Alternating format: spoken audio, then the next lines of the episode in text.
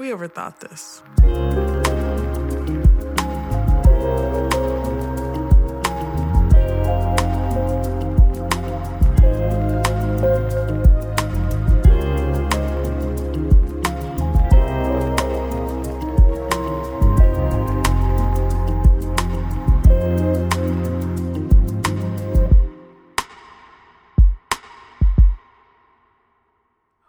Hello.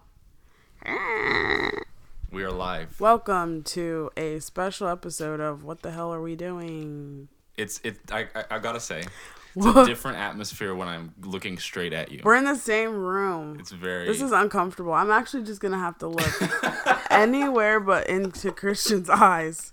I can't take this. This is this is too much. This is testing our friendship. Oh my goodness! I came to California. Um, for vacation, and uh, I've been staying in Christian's home with his mother and father and brother. And you know, it's been a journey. You're just gonna expose me like that? A journey through my patience with being told literally every ten minutes, "You're the worst, Janelle. You're the worst. You're the worst." I think it's been educational.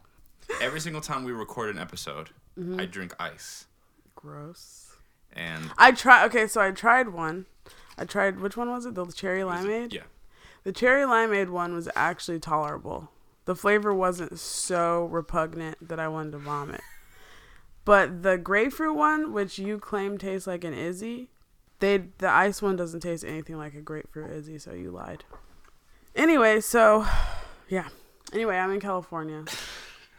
And it's been really something so far. Uh We saw art. We did. We saw bridges. We did. I got picked up from the airport. I went to the wrong baggage claim. I stood there like an idiot for twenty minutes. I found the right baggage claim. We went to Rubio's. I ate nachos.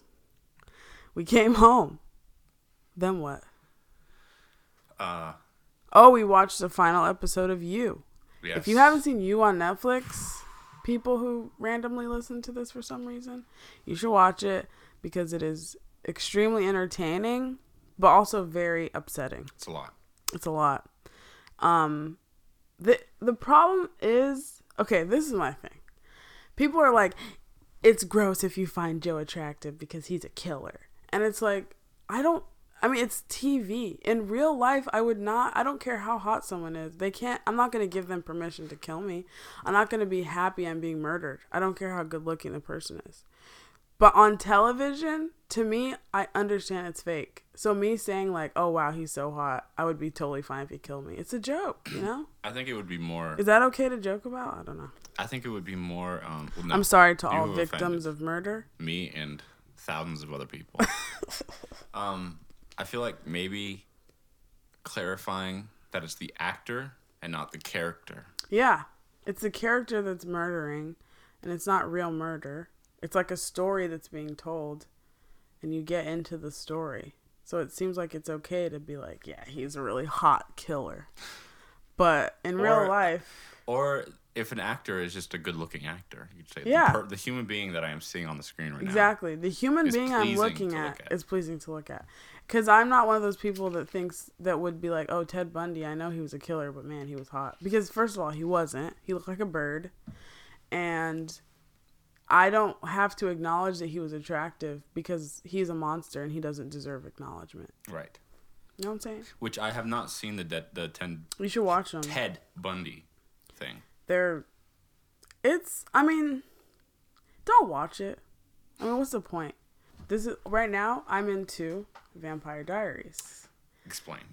Which I have been watching for about three weeks now, and I'm into season five. Right. I've surprisingly had more time to watch it while I'm working than I have on vacation. Um, so I've had to pause a little bit, but what a great show! Right now, it's a little wild. I don't know if anybody who's listening to this is a Vampire Diaries fan, but let me tell you something. Great show. Very interesting storytelling. Lots of hot people, if that's important to you. And just like, you know how usually the characters who are good are always good? And you kind of have a character that you're like into the whole of the duration of a show? I'm talking too much, and now I'm going to stop. Well, I have a question in my okay. mind already. Go I ahead. mean, this is the way that my brain works when we're doing a podcast. I'm much more, um, my my, my brain is a lot more organized. Okay. But I was going to ask you. Yes. Okay. I'm sure that you understand my perspective on the idea of watching. What is this, Teen Wolf? What is this? Vampire Diaries. Vampire Diaries. Um, it's in the same category in my brain. I mean, yes, it is technically. I'm sure you understand my skepticism when it comes to you saying that it's, you know, good, a watchable situation. Okay. Which, you know, it may be. It may be. I know that you wouldn't watch it, with, but... I mean, I don't... I, I'm far too concerned with protecting my manliness. To admit that you would be interested. But what is it that... Because you, you strike me as somebody who would be skeptical at first. What was... What were you surprised by in the storytelling without without giving away the entire thing to people who may be listening? I mean, we have a lot of listeners. and it's a lot I thought of them... that we buried that joke. Well, I, I you know, I'm, we had a conversation with the lady in Best Buy today about positive Oh, yeah, putting thinking. things into the universe and that we so, want. Right. This is just the mode that I'm in. Okay. Okay. So, to our many listeners, we with... don't want to spoil Vampire Diaries. I mean, you know what? Go ahead and spoil, because in, in reality, who is listening to this? The show ended a while ago. True. So most people would probably have already seen it. Just explain to me what it is about the show that, like, surprised you enough to be like, wow, this is, I'm going to stick with this. I don't know. I think I my my like standards for watching things has loosened a lot. And so now I'm just willing literally. to, like, I'm literally, whoa, what? I'm willing to just kind of watch things that I would have considered trash and too below my intelligence level to consume. But now, but now I'm just kind of like, you know what? I, it shouldn't matter that much. I don't, as, if I enjoy it, if I can just lose myself in whatever's happening in front of me, mm. as long as it's not bad, but as long as it's just enjoyable, I'm just going to enjoy it. And it's nonsense. I have many questions, but it doesn't matter because the storytelling I can follow. The vampire elements are funny and interesting. And it's just oh, it's something to watch. It's in, it's like enjoyable in a way that's easily digestible. I don't have to think too hard when I watch it because I'm too busy to watch good T V right, right. now. So I need T V that's good enough. Where I'm like, oh, that like there's enough characters where I can like get mad at them, and I have a friend who watched it in the past. What's up, Alicia? And so I text her my thoughts after I watch an episode, and so it's kind of fun to like talk about the characters like they're real people. It's exciting because I don't have any real people in my life, right? So it's nice to just to just be like, I can't believe this person did this and this and this. It's just fun. Yeah. Well, that's kind of like the experience I had with um, watching Friends from College, which is which a, was not funny and is not good. Which was a, or I guess is was. Oh, R I P Friends from College. Yeah, it got because canceled. Because it was unfortunately canceled. Yeah. But Friends from College po- kept popping up in my. Why did my, you like it? Well, first of all, um, Keegan-Michael Key was in it. Yeah, he's funny. And I found his comedy sketches pretty funny. Yeah. I watched, I began to watch it. I watched the first episode and I was like, okay, I don't know if I like this, but it's stimulating enough for me to continue, but not. Were you actually watching it, watching it, or were you just letting it play while you did other things? I was, I was watching it, watching it. I think it was like on a night that I was, I was super excited because I had a free night and I didn't have to do anything. I was like, I'm just going to relax and watch something. And you just let it happen to you. And I just let it happen to me. And I feel like it's the same thing that you were just describing. It just... Where it's not extremely cerebral. It's not like, you know, I'm not appreciating it in the same sense that I would like an Oscar-nominated or winning film. Um, but speaking, going back to my whole situation about appreciating a piece of art that somebody had intentionally put together. Are we doing this? We're doing this. Oh, one of the activities that we um, have had the privilege of doing today, while Janelle has been visiting in California. Why did you take so long to say that? Because I don't know what I'm saying until the actual word comes out. And I, it's like I'm saying something and I know I know where I'm trying to go, but the individual words kind of just fall together. Wow, that was a minute. That was a minute. But you know, you got through it, and here we are. We went to F- the F- San Francisco, yes, the San Francisco Museum of Modern Art. Um, I had been, I had been there previously, and was everything different from when you were there before? Not everything, but there were a few key differences in this particular experience mm-hmm. than my other one yeah. because, um, wow. What did we learn? Okay, so first of all, beautiful museum. Like in terms of the architecture, real, real nice building. It's vertical. It is a vertical building. And as you get higher, because there's seven floors, and as you get higher, the stairs get longer. There's like more stairs to climb yeah. as you get higher. Because they, I guess they want you to earn what you're about to see. And I earned it. I was sweating a lot by the end of it. Um... Okay. It was a literal journey. Cause I don't, I don't like the idea of criticizing art because art is so subjective. But I wanna, but I guess that's the point of it is to decide how you feel about what you're seeing. And there was a bunch of photography on the first floor, and it was fine. It was pictures of people sleeping, a lot of pictures of like women's naked bodies, which you know, okay. There were pictures of, um, like, people on subways. And I guess it's interesting capturing um, people living their lives because it makes you think about, oh, what was, like, that person, whoever they are, lived a whole life. And I'm only seeing, like, an instant of their life. Like, what happened to them? Because most of the people were probably dead because those were, like, older photos. So, like, what happened to them? What were they thinking that day? So that part of it is interesting. Uh, the th- one little note about the photography, yeah, is that like, and there were quotes on the walls about like about the job of a photographer being, what was it like, distancing themselves, like trying to remove themselves completely from the subject yeah. that they were working with. Yeah, and in doing that, they become basically a photography god. Um. You know, and this is coming from somebody who's not a photographer, but I found myself, first of all, the people who were in attendance were very serious about were, what they were looking at. It was almost, I kept saying, it, this is almost like we were sitting in on, like, their worship experience. Because everyone was, like, the same distance from the from the walls. And now all of these pictures were, like, in big frames, but they were the pictures themselves were really tiny. Um, which I guess is a very San Francisco art thing to do. Um, but all power to whoever it art. Is. Yeah.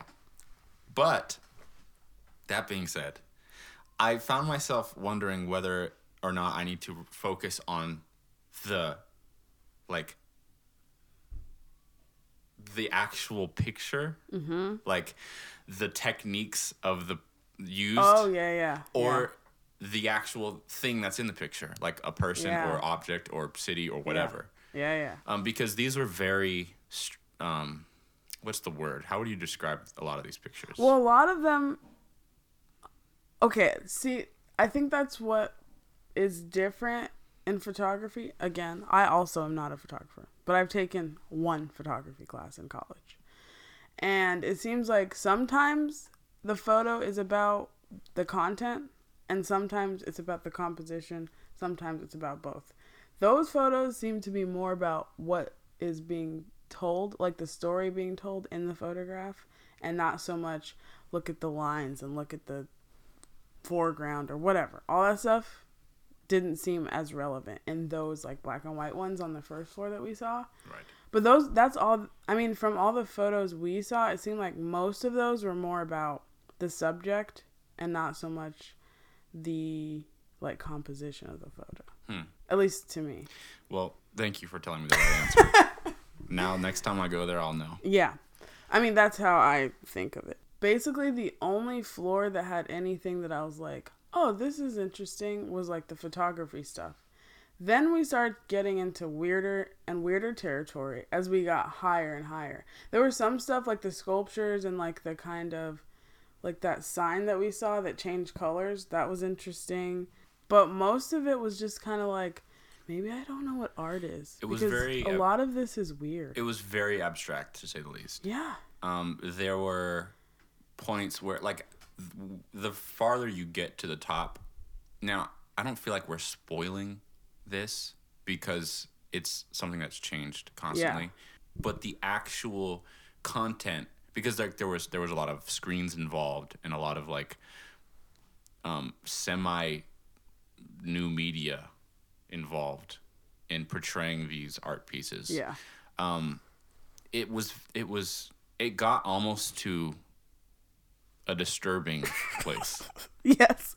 Yeah. At the very top floor, there was... I couldn't tell you what the hell was going on up there because it was nonsense. And I'm not saying it's stupid because I don't understand it, but I would genuinely like someone who is like a connoisseur of art, yeah, and who is like a curator or something to explain to me what was happening. Yes. Because I'm not exaggerating. Yeah. At the top floor, there was like a there was a bunch of different stuff, but the thing that stood out to me the most as like what the fuck am I looking at was that bed, mm-hmm, that had like a silver cover cover like over it, thing on it, and then it had children's a children's toys. Children's toys on it. There was a water gun and just like a couple other children's sc- toys like scattered on it. Mm-hmm.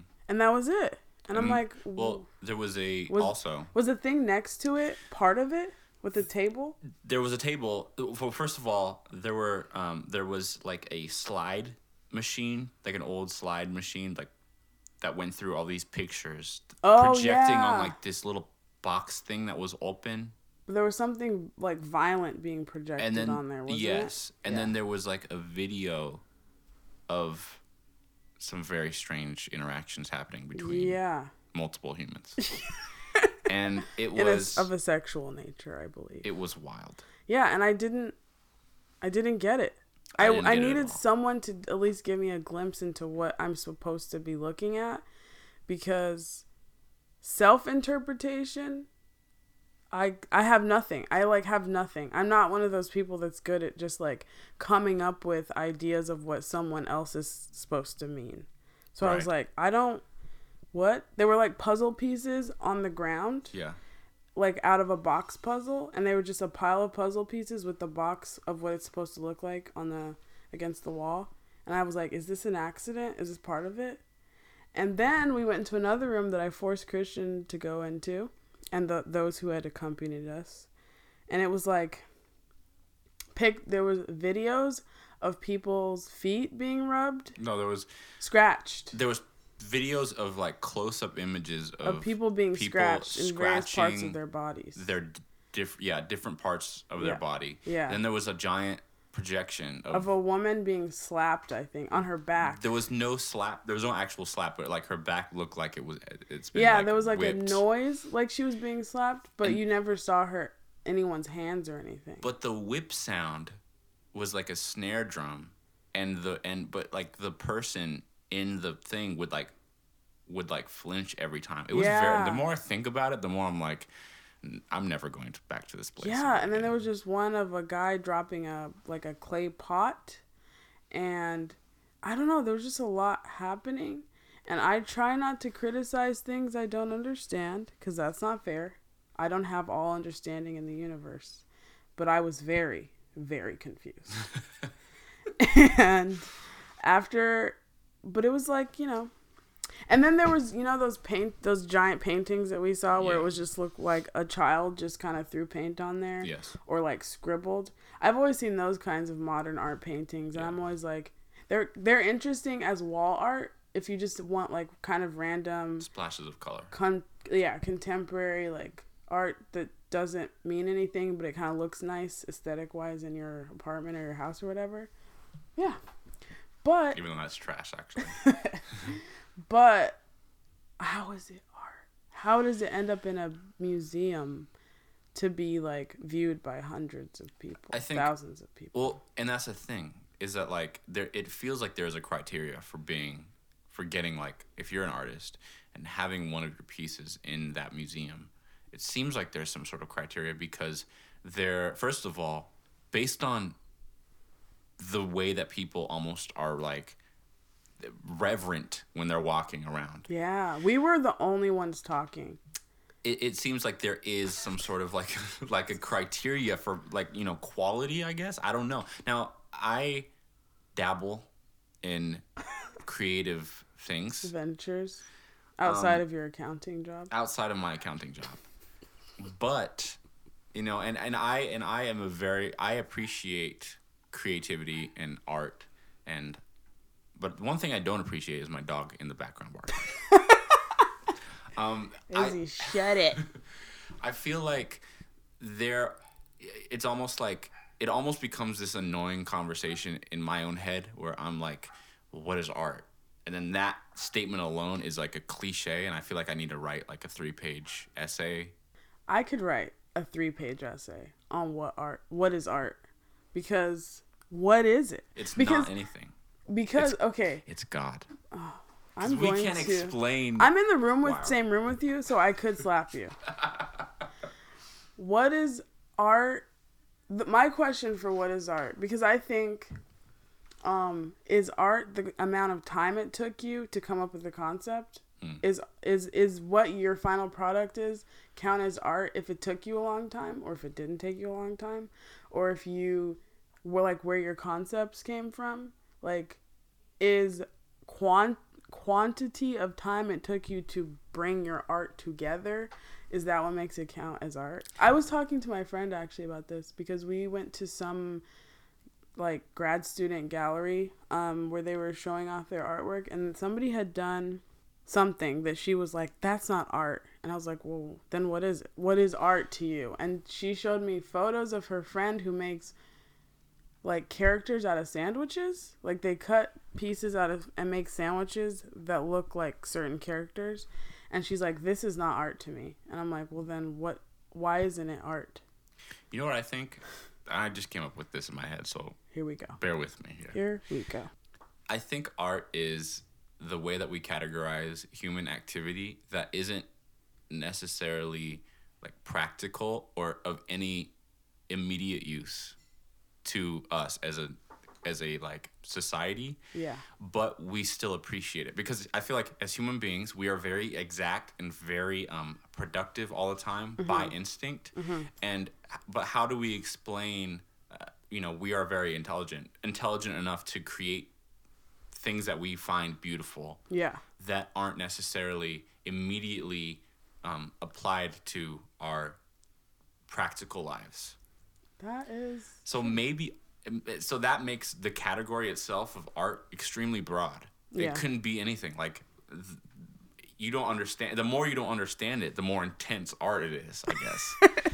um, art shouldn't have to be defined because it is technically useless. Right. But it is a way for us to, like, explore our existence and not feel like everything has to be intentional or have right. a purpose. Right. Because, like, we have to... If we were all, like, dying, mm-hmm. if there was, like, something real happening or we were all starving, then we wouldn't have time to explore all those things because we would be busy figuring out how to survive. Mm-hmm. But because we're live, a lot of us are living okay. And I feel like probably even when people are struggling or, like, having a hard time, there's still, like, music. Like, people will still want to hear music or read poetry or whatever because it's a way for us to, like, release the tension of having to survive and think about other things. So that's why I hesitate to criticize other people's art, because just because I don't understand it doesn't mean it's not for somebody. And I also think art fills in all the gaps between, like, you know, us and, like, exactly what we need to do. So, like, graphic design. You could just read some random, very basic... very straightforward yeah. font off of a white page. It delivers but the information you the need. Art form of of um graphic design, good graphic design, kind of is not completely necessary. No. But it makes the experience better. Yeah. So everything, so art makes everything, it makes your experience better. So there are, as a human. Yeah. So there, sorry, I got a new iPhone today, and Woo, we're still and getting to know each other. It's very responsive. um, so I feel like, going back to what I said, maybe there is an like a practical application, kind of, to our act or like actual lives, like you said, music. When you're walking around a hospital yeah. and there's like absolutely no music playing over like the P A, yeah, it kind of is terrifying. Yeah, but it puts you at ease when there's music that isn't necessarily necessary or like you have to have it, but it, it's like an art form that makes you feel like, oh, this is nice. I'm speaking a lot with my hands. If you guys could see me speaking, it's very intense.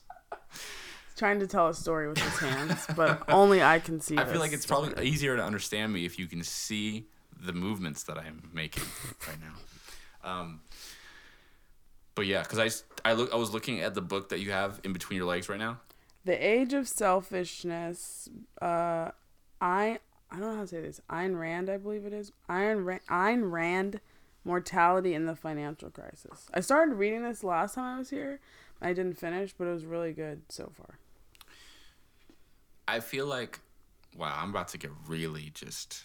Go it's about it. to get really San Francisco right oh, now. Oh, boy. Here we go. I'm I'm ready. Let's do it. Because what is... What are human beings without art? Yeah, I'm, okay, I'm going to try... We're animals. Because...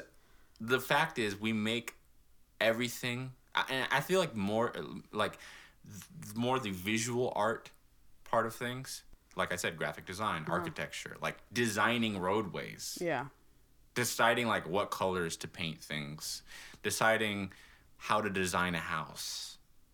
I mean, it's practical and it's, you know, completely, you know, calculated and everything. But at the same time, it's like without the extra stuff. Without like the design factor and like the creativity factor and the art factor, art, um, then we're just living by instinct. Wow, this is very philosophical. Well, okay, I was because there are pe- some people who live a life where they don't. Are there people who don't like music? There are. Or there are people who don't like, um. Because there's people who don't like a whole lot of extra this and that. And maybe in their homes, they like to have like white walls and just like basic things. Does that mean that those people don't enjoy art? So there is a disease that people can have. Oh, called... it's a disease? Called congenital amusia, I think it's what it's called, how uh-huh. it's pronounced. Where, they, where you literally cannot distinguish like musical tones. Really? And you can't, you it sounds like noise to you. You can't. All music? Yeah. Imagine oh that life. Gosh. That would be really miserable. Yeah.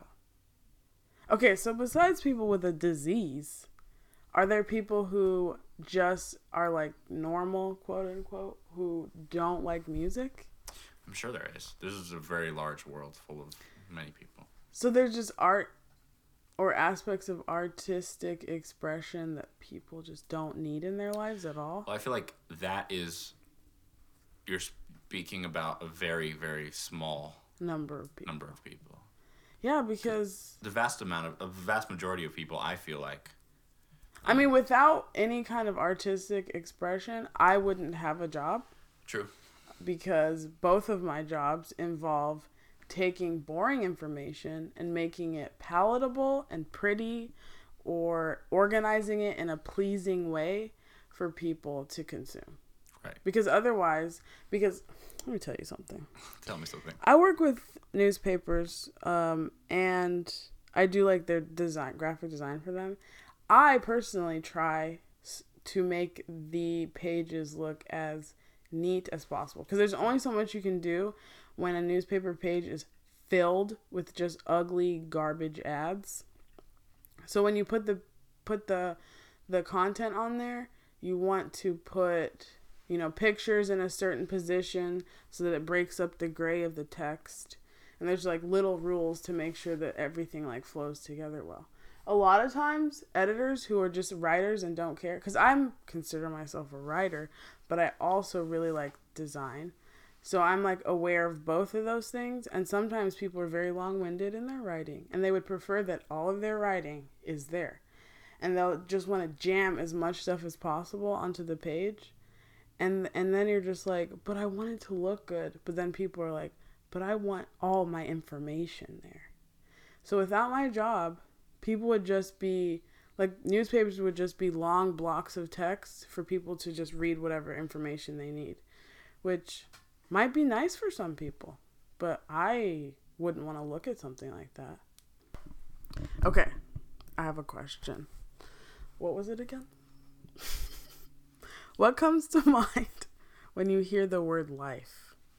Life sounds like such a happy word, mm. but the reality is we, is is not is not is happy. not happy. Wow. Okay.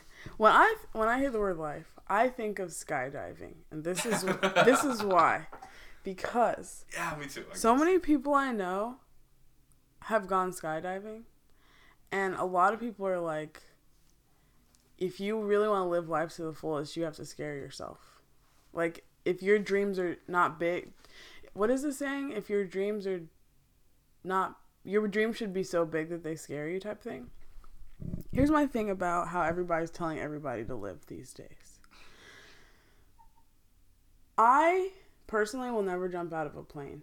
That's never going to make me want to, that's not, I don't need to scare myself to want to live a good life. And actually, why do you care if I'm living a good life or not? Like, why is everyone so up in everybody's business trying to convince them what it means to live a fulfilling life? Because some people like to, like, mock people who've stayed in the same town their whole lives. And it's like, okay, so they those people have never seen the ocean, or they've never seen, like, a pair of mountains or whatever. Do mountains come in pairs? I don't know. But, I mean, that who's to say that those people didn't live a good life? What is your best life anyways? Because it seems like everyone is defining what it means to live your best life is to have lot not have lots of money, but have lots of experiences outside of your county or outside of your country, city, whatever. And that's all well and good. It's good to experience things outside of your own self and comfort zone, because then you can relate to people better, I think. But at the same time, who are you to tell? Are you, are you good? Yeah, who are you to tell anyone what it means to live a good life? Christian is having an attack. Christian is having an attack. Yeah, well, I'm, oh, I'm okay. If you die on mic, I don't know what to do. I have no skills to save you. My allergies are the worst. You're getting the realness right now. Because you have like a hundred dogs in your house right now? Yeah. Whew. This will pass. This too shall pass. All I'm saying is, I think it's good to want people to live their happiest lives. If you see someone who is unhappy and you love that person, then it's good to try to, you know, convince them to try to be happier if you think there's a way they can be happier. But I just feel like people are s- becoming so, like, pushy about what they think it means to live a better life and why they think that their way of living might be better than other people. Allow me to dissect this term. What term? Living your best life. Okay. Here we go. Um, if we could just dwell on this for one second. It doesn't even make sense. Okay. Living. First of all, what is the origin of living your best life? In terms of the, the saying? Yes. No idea. I think Probably actually, the internet. I think it came from The Bachelorette. What? I genuinely think it did. Where, why, where, how, what? That's what I heard somewhere. Oh, really? For yeah. real? Yeah. Maybe. Living I mean, my that's best possible. Life. A lot of weird things have come from The Bachelorette. Or The Bachelor. Because it, it suggests that you have multiple lives. Oh, and yeah, you're living I guess the so. best of the lives that you have. I think I think it means, like, there's different versions of the life you could be living presently, and that you should seek out to live your best one. But how do you know what your best one is? Because I'm trying to think of what my best life would be. You have one life. Yeah. I mean, so why if we're even... being honest, guys, you only have one life. You only have one opportunity to live a great life. Right. But I think that's what pe- scares people, is that they know that there's a finality to the, like, moments of extreme euphoria that you have, where even if you're just really happy for an extended period of time, it's going to end. Right. Because you're going to die. Yes. And so, in some weird, like, some desperation, maybe not desperation, but in some attempt to try to, like, experience as much as you can before you die. But then, okay, this is, this makes me think, okay, for example, okay. I'm sorry, I keep interrupting myself. For example, I knew that I was coming on vacation. So, before I came on vacation, I was like, okay, I can discipline myself enough right before I leave, because I know there'll be like a moment where I don't have to do what I've decided to do up until this point. So I was like, all right, I'm going to work out as much as possible before I leave, because I'm probably not going to work out for ten days. I'm going to eat the bare minimum, very healthy, before I leave, because I know I'm probably going to ingest a lot of garbage when I get there. And I have. So I was like, I know there'll be an end point for all of the pain I'm inflicting on myself and lack of sleep. And then once that's over, I get to just relax for a little while. But I'm still going to be, like, conscious at the end of the painful parts, and then I get to, like, chill. So there was that release of... I can't talk. But you get what I'm saying? There was a release of, I do, like... I do, they? I do, do they? There was a release of, like, understanding, okay, I'm making this... The, all of this happen, and then I get to have some moments to chill. But if you're trying to, like, live a really grand life, it's not like once you die you get to just rest and think about the great life you lived. I think about, do you know this, what I mean? All the time. Like, you're you're you're dead. Whatever great life you lived doesn't matter. I think about this. No all one's gonna remember, like, the, the moments that were circling through your head where you're like, I'm jumping out of a plane. This is amazing. I feel great. That you're the only person clocking that. I think people live for the last few moments of their life. They, oh, where they get they to live, think about it. It's like they're putting this... It, people are... I feel like Americans in general tend to try to put together this life. It, it's almost like they're they're living this life, putting together this collage for the last few moments of their life. So they, they can, can like, at. smile to themselves. So they can smile to themselves and, like, wow. And then throw it into a fire. Never to be seen again. So they can just be like, wow, I did it. I was... I was really happy. I jumped out of a for plane. All eighty years. See, the thing is, this is why I am against the idea of jump of everyone jumping out of planes. Because I feel like it's become such a symbol of, of like living your best life. I'm putting air quotes and letting go that. of fear. Letting go of fear. I don't think that everyone is going to have the same visceral reaction to skydiving. I don't feel like it's the, like the stand, the golden standard of, like, this is the happiest a human being can get, falling you know from th- a plane. You know what I think it is? I don't think it's the actual falling out of the plane part. I think it's the doing something so crazy that definitely could end in death, and getting over the part where you're afraid to die and just be like, I'm doing something outrageous, and I was brave enough to do this thing. 'Cause there is a euphoria to conquering your fears. It feels really good. But then once you get past that part, it's like, okay, I did that thing. Right. Now you what? Don't want to do it again.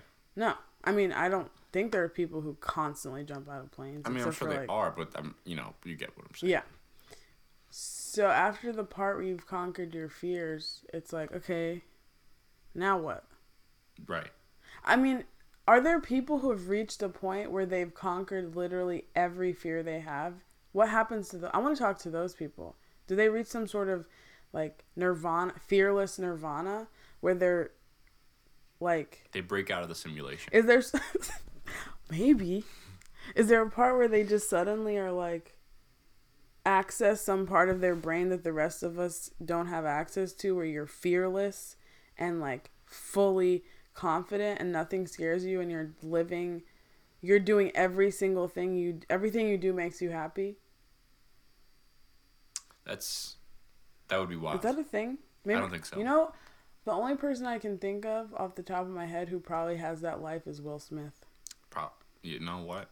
You're I right. mean, based on his Instagram, he there's nothing standing between him and Euphoria. He's like fully accessed every part of humanity and made it good for himself. Like, right. He seems like a great dad. He seems like a great husband. Yes. He seems like a great, he has a great career. He's so far had no problematic stuff come out. Right. He just like has accessed level ten of humanity. Yes. Like, is he real?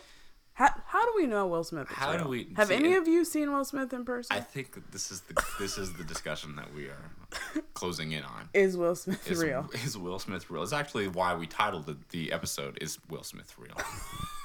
We don't even title these, but I think I might have to. um, I don't know. You know, I don't know. Like, I really feel like you just need to. There's no answer. There's no answer as to. Like what achieving full euphoria, because there's so many different factors for everybody. There's so many different variables in like different human life, and I think that we tend to look at ourselves and be like, "This is the way it is," and what's worked for me is going to work for everybody else. And I'm literally saying like the most obvious things right now because everybody knows this, but I feel like we don't actually like. Act on it. Yes. Yeah, because I struggle with that all the time because there's a few people in my life who I feel like if you would just think like me, you'd be so much happier. But then I have to stop myself and be like, no, the way they think is what gets them through the day. And all I can do is say, well, try this and maybe you can be a little bit calmer in your thinking, but you have to kind of find your own way to get there. Like, things that work for me aren't going to work for almost anyone because I'm a per... me. But it seems like I think everybody processes everything in their own way and then it, they're like, wow, this seems so easy for me. Why can't you just do it this way? But if we would all... You said this one time. If we all just had more understanding and patience with people and just let people do what they needed to do, If, unless what they needed to do was murder people, right? That's the only time we should probably stop people. So otherwise, just let people rock. You know, I feel like the biggest difference, like I, the biggest difference between me and everybody else is that you know, I may be a human, but I can feel through this particular human.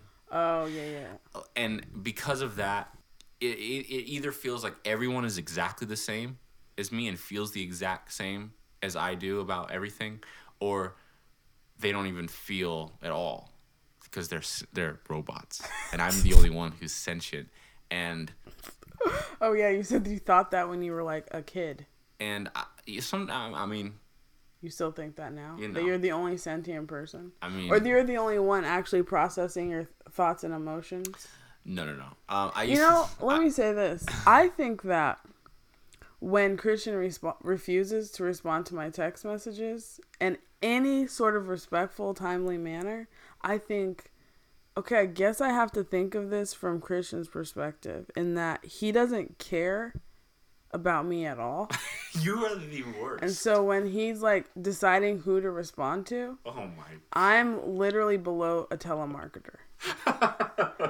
So that's how I have to learn to interpret, like, even just something as simple oh. as human communication through text message. You know, I'm... Let's find another question. By the way, if I had to name this trip, like, if I had to give this name a trip in, mm-hmm. like, a photo album or something, mm-hmm. it would be, You Are the Worst. Because Christian's literally said that to me about seven hundred times in the past, like, three or four days. New question. Janelle. Yes. Hold on. No, no, no. Oh, God. I have a question for you. Okay. What do you think your purpose is? My purpose? Yes. Is, you know, I just had this thought. No one has a purpose. We would like to think we do, but in my own slightly nihilistic thinking, The purpose is to find a purpose so that you can fill your days with something that means something to you. Yes. But at the end of the day, the end of your life, your only purpose was whatever you wanted it to be. Because I don't think there is a... Whew, I don't think there is a... I don't think that God, whomever he, she, it, they may be, is assigning us purposes. Right. Because that seems crazy. It I mean, seems... there are seven billion people currently living on the planet, according to, you know, science or whatever. And there's been who knows how many billion, trillion living before us. It, to me, to my brain that I was given, it seems unlikely that all of those people were given a purpose. I think that we're all just social beings who want to help each other, some of us, and want to make each other's lives better, some of us. And so our purpose is self-assigned. And that sounds super against everything I was raised to believe, but that is my current belief, is that you don't, it's not that your life is purposeless. It can be if that's what you so desire. Like, you don't have to assign yourself a purpose. But if you're one of those people that feels like you need to do something in order for your life to mean something, because you want your life to mean something, then your purpose is whatever you choose it to be. So it could be, my purpose is to help people. My purpose is to fill the earth with good music, good art, good writing, healing people, whatever. Self-assigned. You know, I feel like this discussion is a relatively new discussion because if you look at, I assume, now I'm I am no historian, I am no... Um, just a humble accountant. I am just a humble accountant.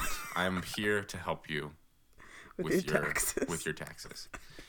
Um, but I assume when you look back on humanity, like the early days of humanity, there were much more um, obvious practical movements that humanity as a whole were making to, like, progress. You know what I mean? And I feel like it wasn't as individualistic as we make it. Yeah. Now. Because back in the day, um, I feel like we come from, we have almost like mental software of like a species that works together to create a, to, or like to make themselves better as a whole. Like, I feel like, now this is a evolutionary theory, so warn, trigger warning. But you know, the book says that. Um, what book? Okay, well, I'm not the book. Uh, actually, the opposite of the book. The other book says. The Bible book? No, the um, because evolution states that yeah. we evolved from small microorganisms that kind of like started to bind together and create larger organisms, and they started to work together and make even larger ones and yeah. communities, and then all of a sudden you have a human being and a group of human beings that, you know, after a very long process of evolution, now they're working together to create fire, to create tools, to create everything. Now we're here, right? And we are so advanced that we now have time to think about our individual purpose. But yeah. just not that long ago, we were all too busy, like, trying to find dinner. Yeah. And it's like the hierarchy of needs thing. Yes. Is it Pavlov? That's probably not it. That's the dog guy. That's the bells and the dog guy. Whoever it was that did the hierarchy of needs. Like, if you're hungry, the last thing you want to think about is, like, what music do I want to listen to? Right. You're trying to get to your basic human need. Yes. And now that we have evolved and created and made for long enough and sustained ourselves to the point where things are kind of working for us instead of us having to work so hard. Now we have, but, but even back in the way days, I'm so uneducated. In the way days. Even way back when, all those uh, philosopher guys and stuff who, yes. I mean, they weren't living in kind of any kind of modern era. I'm sure the philosopher guys were not. They didn't have McDonald's. They didn't have sparkling ice. This garbage that you're drinking. Sponsored. But it's definitely not sponsored. I think it's like illegal or something. I don't know. I don't. They have I'm nothing to do with us. Thank God they're disgusting. Anyway, gosh, Ice, you are not disgusting. I ride or die. Cherry limeade's pretty good, but those guys didn't have convenience, modern conveniences, and yet they still spent time wondering what's happening outside of this current bubble that I live in. They didn't know about anything outside of like their immediate surroundings, and they were still like, what are we doing here? And they were still philosophizing. So it's not like you have to be ha- you have to live in a modern society to wonder what's going on out there. But I think that those people, those thinkers, started to arise after a very long time yeah. of being a, a completely practical. But they also were punished for thinking those things. Exactly, because it it, it, it deviated from the norm. Yeah, we weren't quite there yet right. with the whole like wondering random stuff. Right. But now we're all pretty, not all of us obviously, but most of Western society mm-hmm. is like, oh, well, we have drive-thrus and we have iPhones and we have everything we need to kind of function for us. So now we're like, okay, so now that we have all this free time, what's our purpose? And it's like, well, your purpose, you've you fulfilled a lot of your purpose, which was to make life your life a little easier, yes. if that if you can call that a purpose, I guess. And so now it's like, okay, well, now we need a greater purpose than just creating things to make our lives easier. Well, if you really look at like how small we are in the scale of the universe, we aren't making that huge of an impact. Even as as advanced as we are now, if you really like, you know, scale things out, it's like, you know, we can only do so much. A human being can only do so much. Even a, even an entire species can only do so much. Yeah. And I, I mean, I've, we're managing to destroy our planet, but the other planets are all right. Right. And we're trying to go there. And we're trying to go. So there. Like, I don't know. I feel like um, yeah, I totally agree. I feel like hu- human beings create their own purpose, and we have this new almost instinct to search for our purpose, but it's less of searching, I believe, and more deciding. Yeah. I mean, yeah. yes, you know, I think your purpose can probably in a more in a more like in our time applicable kind of situation. I think a person's purpose can be tied in with their abilities and their talents or whatever. But, I mean, to a large degree, I feel like it's just you picking. Like, you know, I'm I'm choosing to make my purpose to teach children, or my I'm choosing to make my my purpose to, you know, work in the subway lines under yeah. New York City or something. You know what I mean? I don't know. It seems like most people's purpose is aligned with their abilities and their gifts. It's not like I feel my purpose is to be a doctor, but I have no skill set to be a doctor. Right. Like you, you have to, if the, if you decide that's your purpose, then you have to seek out a way to fulfill it. It's not like your, it's not like your purpose is accidental. Right. Okay. Wow. Well, we're doing great. We should do another one. Okay. Let's do a no, no, well, Christian. Does truth exist without evidence? Yes. How, Sway? Um, when we... Wait a minute. Let me really think about this, because I feel like I haven't... We, we weren't born with the knowledge of what the universe holds.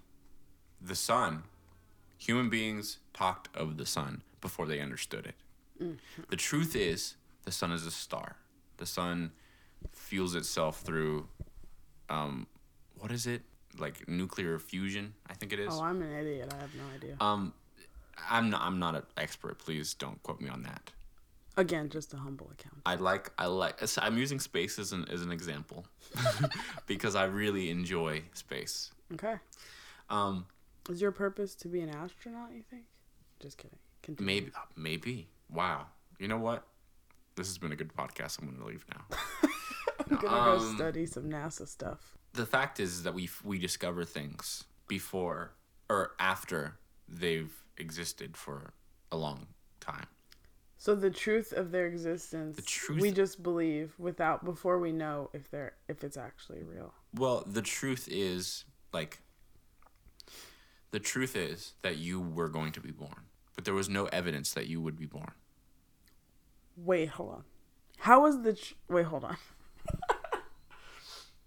How was the truth that I was going to be born? Oh, I, you, you're because right. Because you are here. Because I am here. Yes, but in in in seventeen eighty, there was no evidence that you would be born. But if someone came, if a time traveler came and said, Janelle's going to be born in this year, and the people were like, that's not true.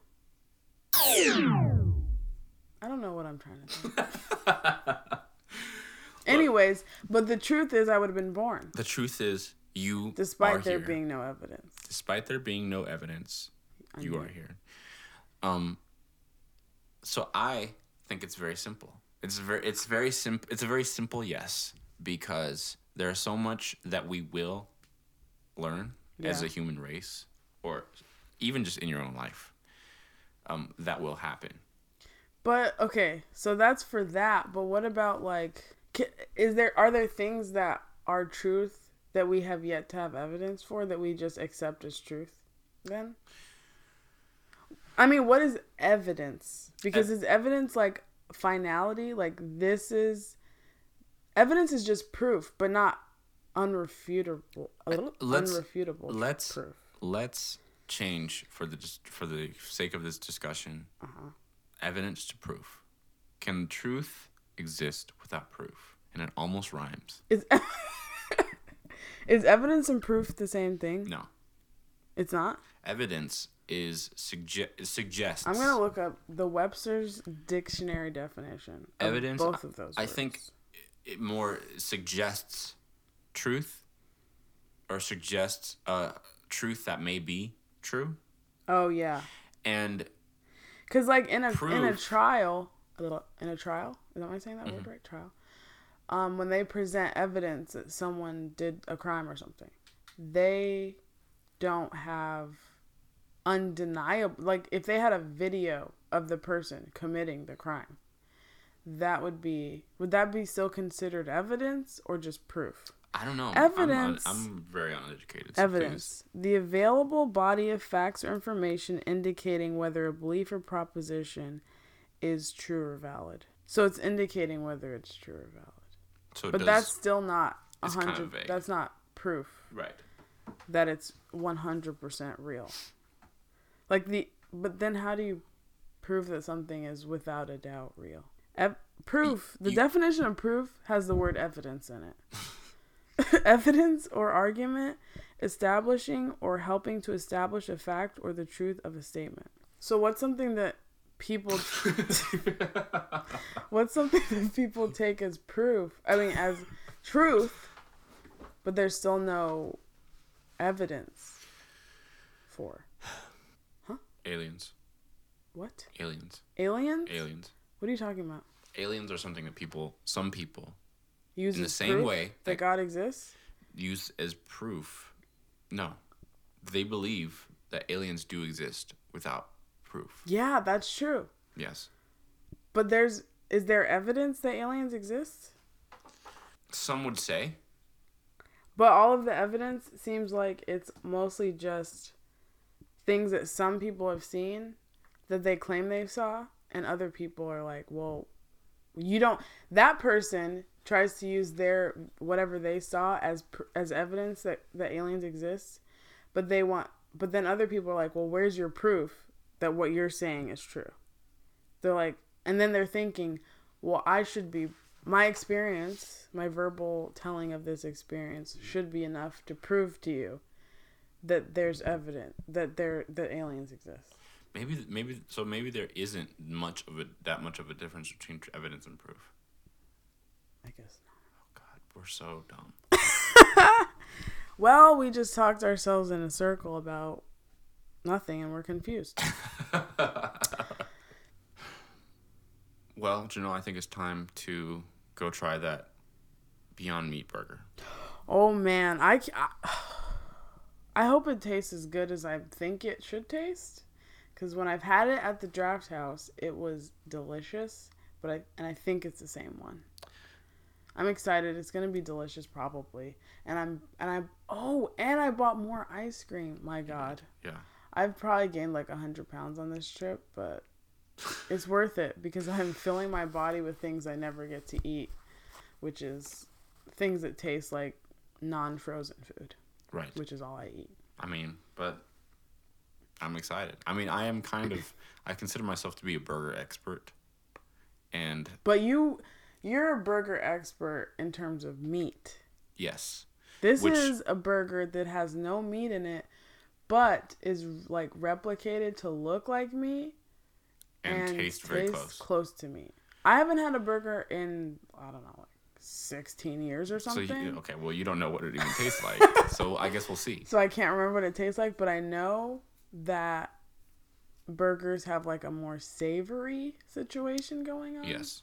And this, I feel, is going to be quite close. Well, if they fail me, McDonald's is right down the street. Gross. Anyways, goodbye.